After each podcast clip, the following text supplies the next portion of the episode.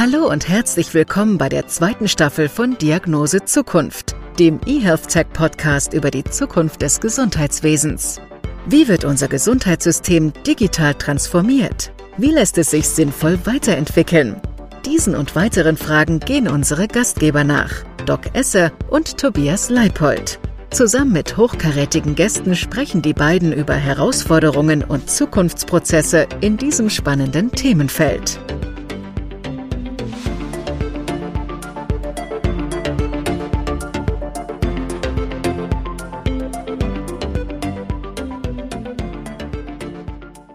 Herzlich willkommen zu einer neuen Folge der Diagnose Zukunft. Heute zu Gast Mina Lütkens.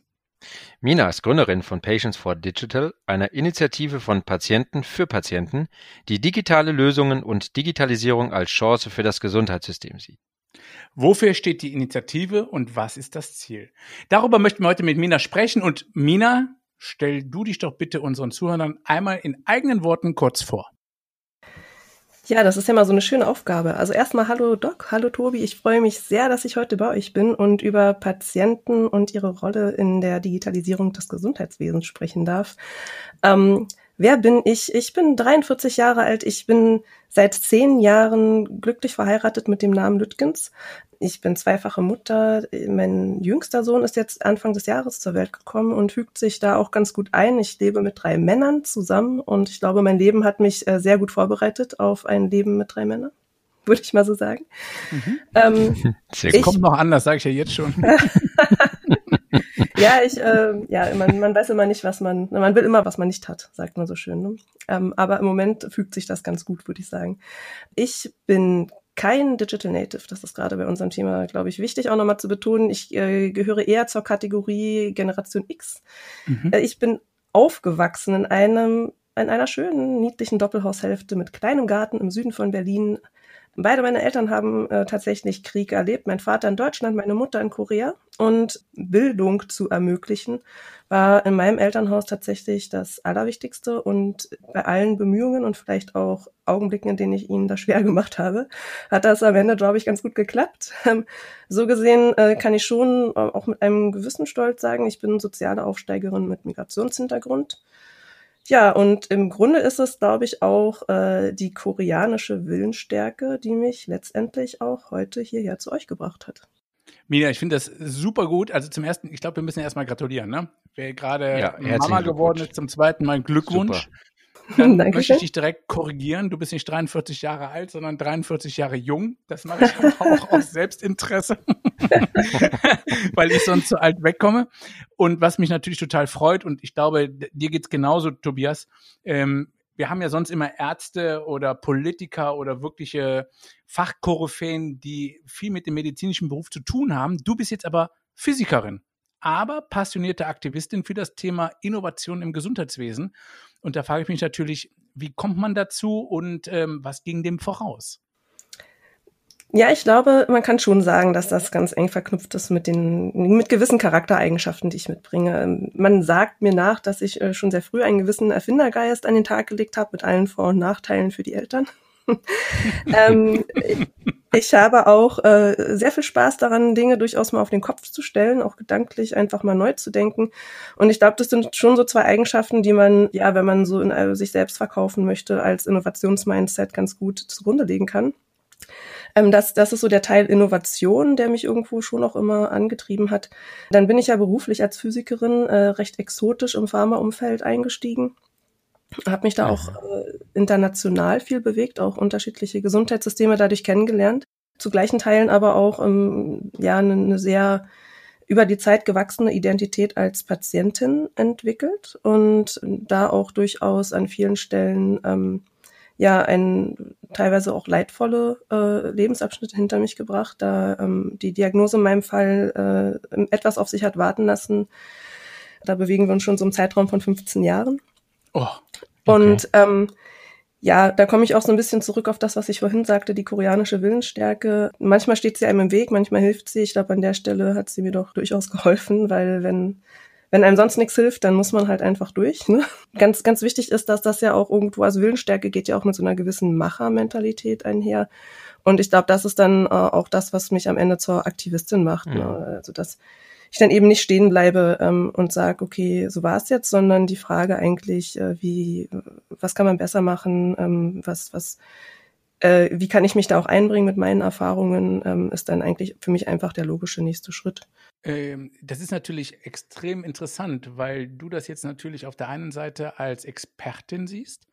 Du sagtest, du hast verschiedene Gesundheitssysteme kennenlernen dürfen aufgrund von Reisen und aufgrund deiner Expertise und deiner Arbeit. Auf der anderen Seite warst du selber Patientin, die auch noch einen langen Leidensweg hatte. Ähm, war das der Grund, warum du dich dem Thema digitale Gesundheit äh, so anbenommen hast und hast du deswegen Patients for Digital gegründet?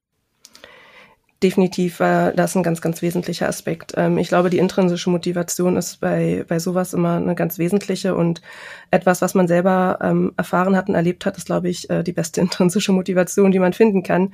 In gewisser Weise kann man sagen, dass da so zwei äh, Lebensbereiche konvergiert sind für mich. Äh, wenn man im Gesundheitswesen unterwegs ist, ähm, auch beruflich, hat man sich natürlich auch äh, die letzten Jahre schon sehr intensiv mit der Frage auseinandergesetzt, wie verändert sich jetzt äh, das Gesundheitswesen, was gibt es für neue Lösungen. Ähm, das ganze Thema Digital Health ist ja jetzt nicht erst seit gestern irgendwo bei uns auf dem Schirm. Ja, und wenn dann gleichzeitig auch eben diese Identität als Patientin sich im Laufe des Lebens verändert, und ich glaube, das ist etwas, was ich schon ganz klar sagen muss, dass äh, es einen Moment gab, in dem, an dem ich mich entschieden habe, zu sagen, ich, äh, ich bekenne mich als Patientin, ich gebe mich zu erkennen. Und äh, in diesem Augenblick habe ich natürlich auch sehr stark darüber nachgedacht, warum habe ich so viel Energie davor aufgebracht, das eben nicht zu tun. Und das sind so Überlegungen, die äh, zusammenfließen bei der Frage äh, im weitesten Sinne, wie könnte denn eigentlich ein Gesundheitssystem der Zukunft aussehen, zusammen mit den Möglichkeiten, die sich auch über die Digitalisierung ergeben. Das war die Motivation für Patients for Digital im Sinne eines, äh, ich sage jetzt mal erstmal ganz, ganz platt gesellschaftlichen Engagements, den ich, äh, dass ich an der Stelle wirklich für sehr wichtig halte, weil ich es noch nicht repräsentiert genug sehe. Du sagst ja, dass, dass, ähm, die, die, dass es hauptsächlich um die Patienten gehen sollte. Und ähm, der Kostendruck ist hoch, die Ärzte haben wenig Zeit. Ähm, kommen die Patienten denn zu, zu kurz in unserem System und woran, woran liegt das? Ist das zu sehr wirtschaftlich alles gedacht? Naja, ich glaube, man kann jetzt nicht sagen, in dem, also ich glaube zu sagen, die Patienten kommen zu kurz, ist, glaube ich, etwas schwierig in einem, bei einem Gesundheitssystem, das, äh, ich glaube, 11,5 Prozent vom Bruttoinlandsprodukt äh, geben wir für, für Gesundheit mhm. aus.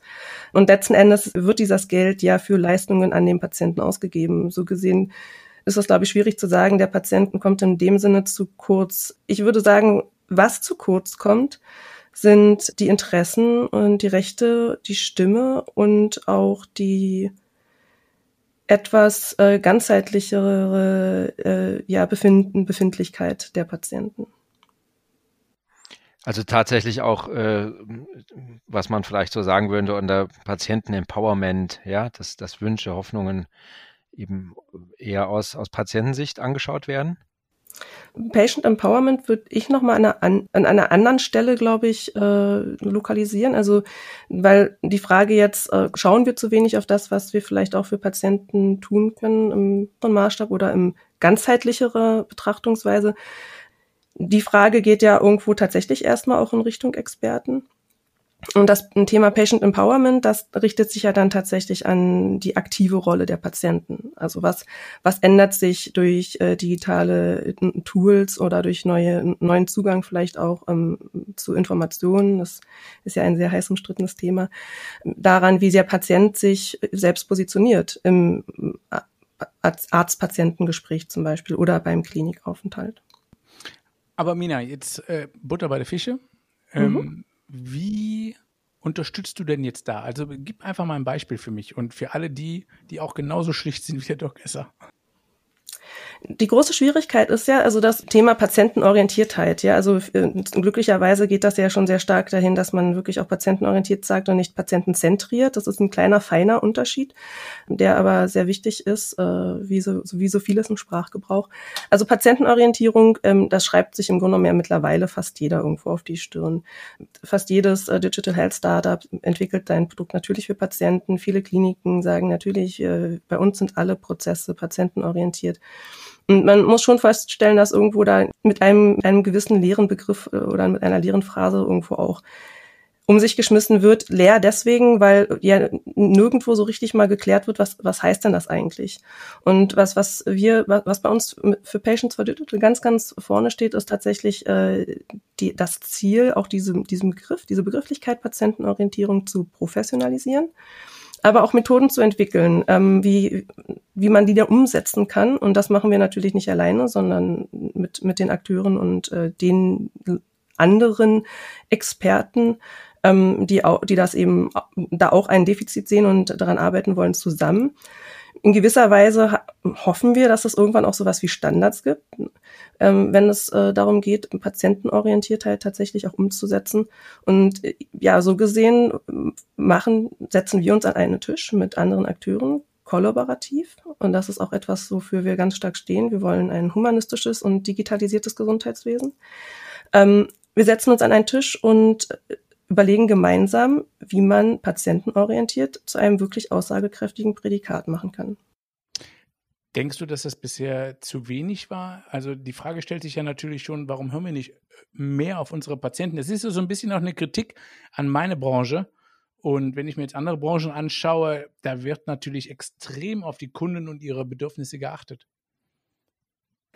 Ja, also so die, äh, die Gleichsetzung äh, mit Patienten und, und Kunden, das ist, ich glaube, ähm, ja, die Frage müsste man sich überhaupt stellen, ob man das möchte. Ne? Es, äh, es wird ja immer mal wieder andiskutiert. Äh, spätestens in diesem Begriff Patient Journey wird es so ein bisschen sichtbar, weil das ist ja abgeschaut eigentlich von der Customer Journey. Ich, ich finde diesen Begriff ganz furchtbar. Also kein, keine, kein Patient, ob, er, ob es jetzt in, um, um einen Diagnoseweg geht oder äh, im Klinikaufenthalt, das dann als Journey zu bezeichnen, ist schon etwas despektierlich, finde ich. Mhm also da würde ich mir auch sehr wirklich wünschen, dass man da irgendwo so ein bisschen wegkommt, das so, so jargonmäßig irgendwo immer so um sich zu schmeißen. Abgesehen davon, dass das, was man dann da unter dieser vom Design Thinking abgeleiteten Journey versteht, auch den Namen nicht wert ist. Also wenn man da dann eher vom Behandlungspfad spricht, da wäre ich, da wäre ich schon etwas glücklicher. Ich denke schon, dass wir da hinkommen. Und da muss man sich auch einfach nur einige andere Megatrends angucken, die sich äh, so gesamtgesellschaftlich ergeben, dass natürlich das was wir jetzt im Gesundheitswesen erstmal als den mündigen Patienten sehen, irgendwann sich äh, hoffentlich auch eher auf den mündigen Bürger im Gesundheitswesen bezieht. Äh, letzten Endes ist, ist ja jeder, jede Bürgerin äh, davon betroffen, äh, zumindestens die, die im versicherten System irgendwo untergebracht sind. Ja, und äh, die, die Frage, wie, ob diese zunehmende auch Individualisierung einer der Megatrends und auch auch der, die, der zunehmende Zugang auch zu Informationen, ähm, auf teilweise ja auch vorbereiteten ja, Plattformen zum Beispiel, dann nicht letzten Endes auch dazu führt, dass äh, der Anspruch dieser Bürgerinnen an den Gesundheitsleistungen in eine Richtung geht, die vielleicht dann schon sie in eine Position des Kunden bringt. Müssen denn dann die Bürger in irgendeiner Weise geschult sein?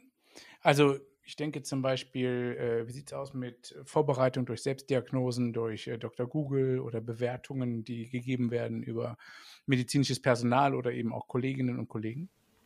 Ja, das ist eine ganz interessante Frage. Ähm, ich ich glaube, wir, ich hole mal ein bisschen weit, nein, nicht weiter aus, aber ich, ich, ich gerade was das Thema jetzt Dr. Google angeht und ob das jetzt gut ist oder nicht, äh, ich glaube, wir sind uns ja alle einig, dass wir uns in, in einer immer pluralistisch werdender Welt bewegen. Und ich glaube, in einer pluralistischen Welt kann man keine einfache Antwort äh, finden. Und in dem Augenblick, wo wir versuchen um zu sagen, ist das jetzt gut oder schlecht oder sollte der Patient sich jetzt selbst informieren oder brauchen, wie, wie viel Vorkehrungen brauchen wir, um sicherzustellen, dass er dann auch einschätzen kann, dass es die richtigen Informationen sind.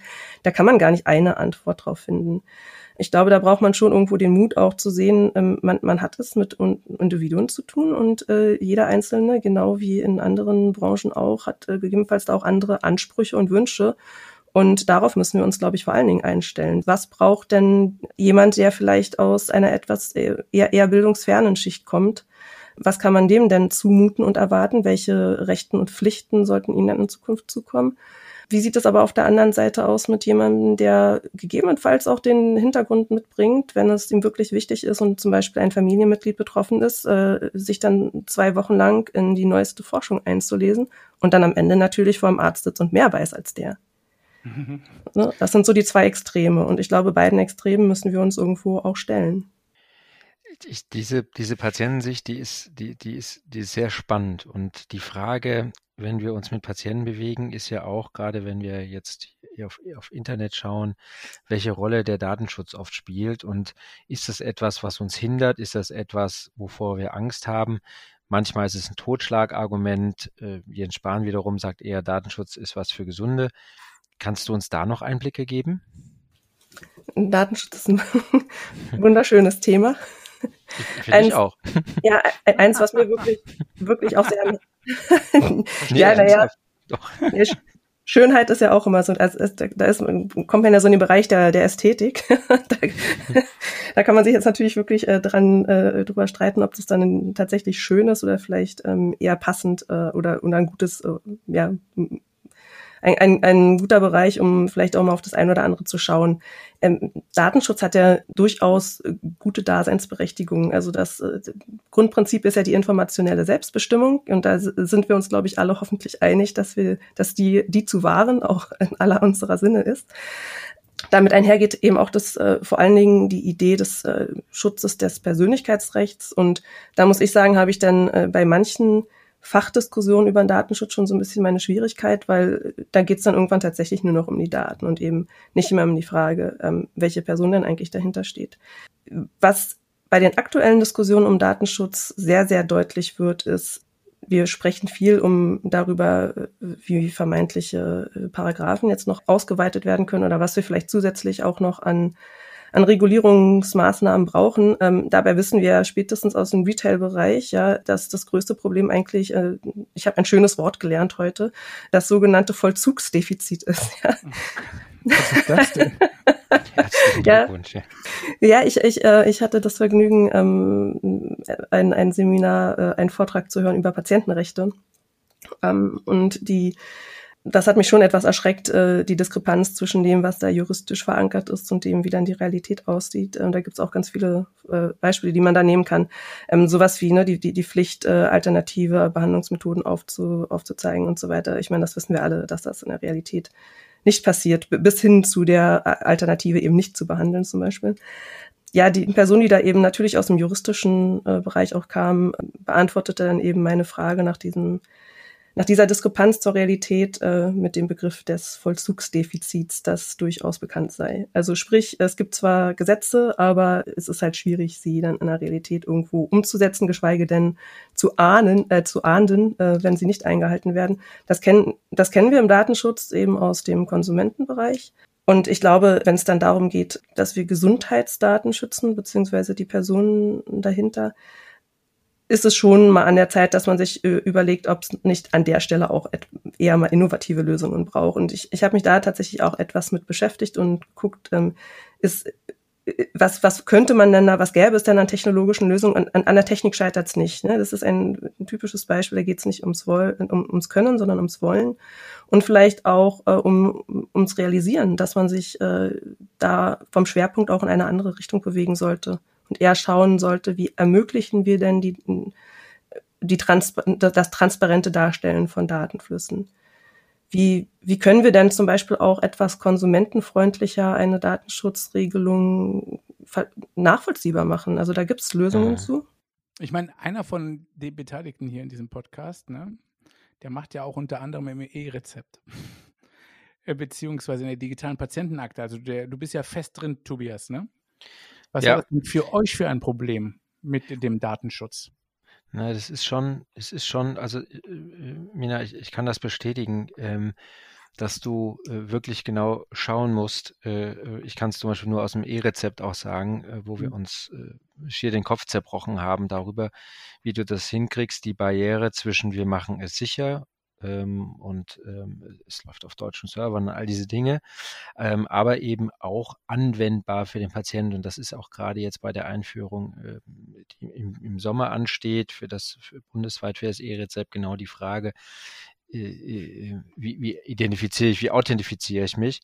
Und ähm, wenn, wenn der Patient dafür äh, dann äh, quer durch die Republik in eine äh, äh, Krankenkasse äh, fahren muss oder äh, irgendwie hm. Dinge braucht, die er nicht hat, dann äh, wird es halt auch schwierig und dann kann er davon auch nicht profitieren. Ne? Und das ist so, du lebst ständig in dieser Balance zwischen es geht was und wir machen es auch anwenderfreundlich, wird dann akzeptiert oder der Patient hat dann halt im Zweifel oder kann das nicht anwenden. Ne? Hm. Ja, Aber es genau wird dir in der, in der Klinik auch so gehen, oder Doc? Absolut. Und ich finde es auch mega schwierig. Also das, was mich ja wirklich am meisten bei der ganzen Geschichte ähm, nervt, äh, ist ja auch diese Pseudodatensicherheit. Also auf der einen Seite posten wir so ziemlich alles auf Facebook, mhm. einschließlich Adresse, Wohnung und äh, wo wir Urlaub machen, beziehungsweise wo wir bald wieder Urlaub machen werden. Und auf der anderen Seite kommen dann solche Diskussionen hoch über notwendige Daten, die unter anderem dann irgendwann mal vielleicht wichtig sind für die Gesundheit des Einzelnen. Also da sehe ich auch so eine Bigotterie, die mich auch wirklich nervt. Aber Mina, mh, hm, es gibt ja auch viele branchenfremde Anbieter und äh, jetzt hier gerade hier Smartphones und äh, Wearables, äh, die sammeln ja immer mehr Gesundheitsdaten. Wie stehst du denn dazu? Im Sinne von, ob ich das, ob ich dem jetzt offen gegenüberstehe oder skeptisch? Ja, ähm, vielleicht siehst du es ja ein bisschen kritischer oder vielleicht sagst du, nee, das müssen zertifizierte Stellen sein oder ähm, das sollte eben doch nicht jeder machen. Wir befinden uns eben ja doch in einem sehr grauen Bereich, ne, wo alles möglich ist, wo aber eben auch nicht alles sein darf. Ja, ich, ich muss mich ja jetzt mal outen. Ähm, also hm. äh, in mehrerer Hinsicht. Also ich bin tatsächlich so ein, so ein Late Adopter, ja, so, und ähm, aus, aus, hatte auch aus gutem Grund bis vor zwei Jahren äh, in, in dem Sinne keine, keine äh, Internetidentität aus, aus gutem Grund, aus Überzeugung. Ähm, mhm. Darum ist äh, das, glaube ich, indirekt auch schon eine Beantwortung ähm, auf die Frage, wie, wie ich jetzt so auf die großen fünf schaue, ähm, also Facebook, Amazon, äh, Microsoft, Google, Apple sind es ja da, mhm. die äh, sich ja auch sehr intensiv mit dem Thema Healthcare beschäftigen. Allerdings habe ich ja auch bewusst, ja, also wenn ich jetzt, ich, ich, äh, wir, wir gründen jetzt hier Patients for Digital und äh, vor zwei Jahren äh, war ich da quasi noch der absolute Datenschutznerd und habe gar nichts geteilt. Hat mich dann irgendwann natürlich auch äh, dazu gebracht, dass ich äh, mir Gedanken gemacht habe, wie, wie, wie gehe ich denn in, in die Welt von morgen und ähm, ist das der Weg, ne? mich da quasi einfach rauszunehmen. Und äh, wie man ja merkt, habe ich mich dann eben dafür entschieden, dass das dann vielleicht nicht der Weg ist, mich da quasi einsiedlermäßig abzukapseln. Ähm, dementsprechend ähm, bin ich jetzt auch nicht äh, auf, auf Seiten derer, die das jetzt komplett ähm, verteufeln. Was mir Sorgen bereitet, ist die Diskrepanz des Bewusstseins darüber, was eigentlich äh, passiert und wie viel Aktivität da auch schon stattfindet wie viel investiert wird, gerade von den fünf großen Tech-Unternehmen, wie viel auch in Deutschland dazu aufgebaut wird. Oft wird ja dann gesagt, okay, man kriegt irgendwie mit, Amazon äh, macht jetzt äh, versichert äh, in, in den USA und liefert natürlich auch, ähm, hat einen Apothekenservice. Dann sagt man ja, das ist in den USA halt so, dass da auch alles in einer Hand ist irgendwo. Aber Amazon Web Services baut halt auch ihren Healthcare-Bereich in Berlin sehr stark auf. Und ich glaube, man sollte da einfach schon auch hingucken, was machen die denn eigentlich? Und gerade dann in, in der äh, Auseinandersetzung mit der Frage, was bringen wir denn bei der Telematikinfrastruktur und ähm, ne, über die Gematik eigentlich auf die Straße und sind wir da dann auch aufgestellt, stark, stark genug aufgestellt, ähm, dem irgendwo auch ein Gegengewicht äh, entgegenzustellen. Das ist so das, was, was mir Sorge bereitet an der Stelle. Und, und, und was denkst du, sind wir es? Also wir sind ja auch äh, tätig dort mit der E-Rezeptentwicklung. Ähm, denkst du, ähm, Gematik und, und, und, Deutschland ist da gut, gut aufgestellt? Und vielleicht auch die Frage, äh, vielleicht auch aus reinem eigenem Interesse, wie, wie siehst du das mit dem E-Rezept aus Patientensicht?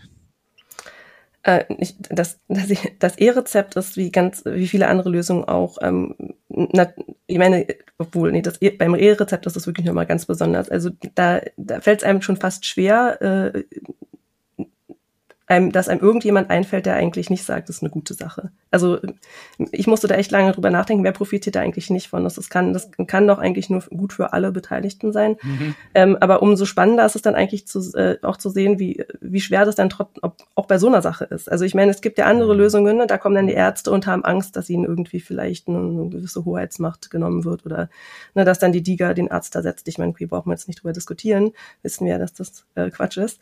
Ähm, ja, aber beim E-Rezept äh, wüsste ich jetzt nicht, äh, der, der Arzt hätte was davon, der Patient hätte was davon, die Apotheken hätten was davon, ähm, die, die Großhändler hätten was davon. Also da muss man dann schon sich die Frage stellen, warum ähm, sind es dann trotzdem am Ende irgendwo Kompromisse, die eingegangen werden.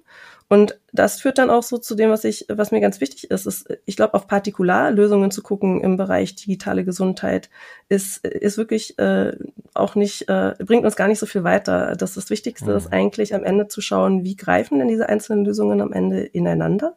Mhm. Schlagwort Konnektivität auch. Ich meine, dann wissen wir alle, wir ne, und äh, TI und Gematik, so Interoperabilitätsstandards, das wird ja dran gearbeitet. Die Frage ist halt nur, ähm, ist man bereit genug, da gegebenenfalls auch bestimmte Partikularinteressen eben nach hinten anzustellen, um sicherzustellen, dass wir ein, ja, und uns da von infrastrukturell so aufstellen können, dass wir am Ende nicht darauf angewiesen sind, auf äh, die großen fünf zurückzugreifen, weil das ist eigentlich das, was ich kommen sehe. Wie sieht denn für dich das Gesundheitssystem der Zukunft aus? Einmal realistisch und einmal wünscht dir was? Naja, ähm, realistisch, also ne, es ist sehr schwierig, also äh, eine realistische Einschätzung der Zukunft zu geben. Ach, das schaffst du. Wir versuchen es ähm, immer wieder. Wir versuchen es immer wieder. Naja, ich, ich, ich habe ja tatsächlich vor nicht allzu langer Zeit, äh, was, die, was das aktuelle Gesundheitssystem angeht, ähm, an anderer Stelle eine Diagnose abgegeben, die jetzt nicht so positiv ausfiel. Ähm, aber ich äh, hatte ja eingangs auch gesagt, ich, ich bin ja grundsätzlich Optimist, ja, und ich äh, wir würden ja nicht antreten, wenn wir nicht daran glauben würden, dass da eigentlich auch viel Gutes zu holen ist. Ähm, darum, äh, ja, stehe ich wirklich, also auch mit, mit äh, voller Überzeugung dahinter, dass wenn wir es schaffen, äh, mit den wesentlichen Akteuren zusammen ähm, kollaborativ äh, darüber nachzudenken, welche Lösungen sinnvoll sind und an der einen oder anderen Stelle vielleicht auch, wie gesagt, Einzelinteressen ähm, dann mal hinten anstellen, dann glaube ich daran, dass wir es schaffen, ähm, zu einem humanistischen und pluralistischen und menschenwürdigen Gesundheitssystem zu kommen. Und äh, da greife ich jetzt so ein bisschen nochmal zurück auf meine eher nicht so positive Diagnose des heutigen Gesundheitssystems. Das wäre schon ein enormer Fortschritt. Was denkst du, wo wird die Digitalisierung dem Patienten am ehesten und am schnellsten helfen hinsichtlich seiner Diagnosefindung und dann letztendlich auch seiner Therapie und auch seiner Mitentscheidungsmöglichkeit? Ich glaube, die Digitalisierung wird uns dazu zwingen, ähm, ganz viele Prozesse einfach neu zu denken. Und wenn, wenn ich jetzt äh, von einem menschenwürdigen Gesundheitssystem rede, denke ich gar nicht nur an den Patienten. Ich, wir äh, also wir repräsentieren jetzt natürlich die, die ähm, Patienten, weil wir da einen Hebel identifiziert haben, der sehr stark auch zur, zum Erfolg des, äh, der Digitalisierung im Gesundheitswesen beitragen kann, nämlich die, die Stimme der Bürgerinnen und der Patientinnen. Ähm, letzten Endes wird, werden die Dinge, die im Grunde genommen das Gesundheitssystem heute und auch schon die letzten Jahrzehnte stark belastet haben, idealerweise auf eine Art so unterstützt, dass die Ärztinnen, die irgendwann ja schon mal angetreten sind, mit einem zumindest äh, anteiligen Wunsch irgendwo auch zu helfen, also dieser altruistische Gedanke ist, glaube ich, bei jedem Arzt irgendwo vorhanden, ähm, den, den dann auch weiter oder stärker äh, im, in, in dem Patienten-Arzt-Verhältnis irgendwo einbringen zu können, glaube ich, ist auch et, etwas, was unter in Anführungszeichen Menschlichkeit in, in Bezug auf die Ausübung des Arztberufes irgendwo zu sehen ist. Also ich glaube, dass, ähm, dass Digitalisierung uns erlaubt, mehr Fokus auf den Menschen zu legen und auf das, das was der Mensch braucht. Ja, das gefällt mir. Das würde ich mir natürlich auch wünschen. Und zwar, Mina, wir haben jetzt ganz, ganz viel über Digitalisierung gesprochen. Und äh, irgendwo hat ja Digitalisierung auch ein Ende. Und jetzt möchte ich gerne von dir wissen, hast du eine analoge Gewohnheit, die sich definitiv auch in Zukunft nicht digitalisieren lässt? Ich äh, war jetzt am überlegen, ob ich mich als äh, Geschirrspülfan oute. Äh, ich äh, hab tatsächlich, das ist, das lässt sich nicht digitalisieren, aber automatisieren, darum passt das dann an der Stelle doch nicht. Vor allen Dingen, weil wir mittlerweile auch einen Geschirrspüler haben. Ähm, mein Mann hat mich da überzeugt. Das war nicht so einfach, aber ähm, ich, äh, ja, mittlerweile weiß ich es sehr zu schätzen, gerade mit den zwei Kids. Ähm, etwas ne in, in diese Richtung gehend ist aber tatsächlich so, dass das ungerichtete und freie Sinieren, wie ich es jetzt mal etwas philosophisch vielleicht äh, oder mit einem ja mit einem Touch von von Philosophen äh, äh, Mentalität mal so ausdrücken würde. Aber ich, ich muss tatsächlich sagen, so das Szenario fünf Stunden Zugfahrt, ähm, alle überlegen krampfhaft, wie sie diese Zeit äh, überbrücken sollen. Und ich kann mir nichts Schöneres vorstellen, als aus dem Fenster zu starren, ohne schlechtes Gewissen haben zu müssen, nichts zu tun. Ähm, und genauso wie die Landschaft dann so an einem vorbeizieht, ziehen die Gedanken vorbei. Äh, ich muss wirklich sagen, das ist etwas, was ich unglaublich gerne tue. Ähm, das ist ein Augenblick, in dem ich ziemlich glücklich bin und ich hoffe, dass das niemals digitalisiert wird. Also ich kann es voll nachvollziehen. Äh, für mich ist das Bahnfahren auch mit das Schönste und genau diese Situation, die du beschreibst, nämlich einfach rausschauen. Man hat eigentlich keine Wahl und man darf in alle Richtungen sinnieren. Das äh, hat was mit Lebensqualität zu tun. Aber Tobias, die allerletzte Frage gehört natürlich dir. Ja, wunderbar. Vielen Dank für deine Antworten. Und ganz zum Ende dürfen wir dich fragen, wie lautet denn deine persönliche Diagnose Zukunft? Mm, ich hatte ja gesagt, ich bin Aktivistin, also sehe schon einen gewissen Handlungsbedarf natürlich. Ich bin aber vor allen Dingen auch Optimistin und meine Diagnose Zukunft sieht tatsächlich so aus. Ich denke, dass unsere Zukunft uns eine neue Ära bringt, und zwar mit all den Möglichkeiten, die uns auch die Digitalisierung bietet eine neue Ära der Menschlichkeit und des Vertrauens, des Miteinanders, aber auch der Vielfalt. Und so sehr das jetzt Worte sind, die wir nicht mit Technologie verbinden, bin ich ganz fest davon überzeugt, dass uns die Bedingungen, die ähm, denen wir, glaube ich, auch verstärkt ausgesetzt sein werden und die auch nicht umsonst in den Sustainability Goals und so weiter festgehalten werden, uns einfach ähm, einerseits dazu zwingen werden, aber dann im, im aus einer positiven Perspektive heraus einfach auch auf bestimmte Werte zurückbesinnen lassen. Mina, ich glaube, das sind äh, wunderbare Schlussworte. Und äh, ja, leider sind wir schon wieder am Ende. Und ich kann nur wieder sagen, das war Diagnose Zukunft. Heute mit Mina Lüttgens, Physikerin und Gründerin von Patients for Digital und natürlich mit Tobias Leipold und unserem Doc Esser. Herzlichen Dank. Gesund. Vielen lieben Dank. Ciao. Danke. Vielen Dank. Tschüss. War, hat Spaß gemacht. Tschüss. Ja, danke. Wir hoffen, wir konnten Ihnen heute ein paar neue Denkanstöße geben und freuen uns auf die nächste Episode. Vielen Dank fürs Zuhören. Bleiben Sie gesund.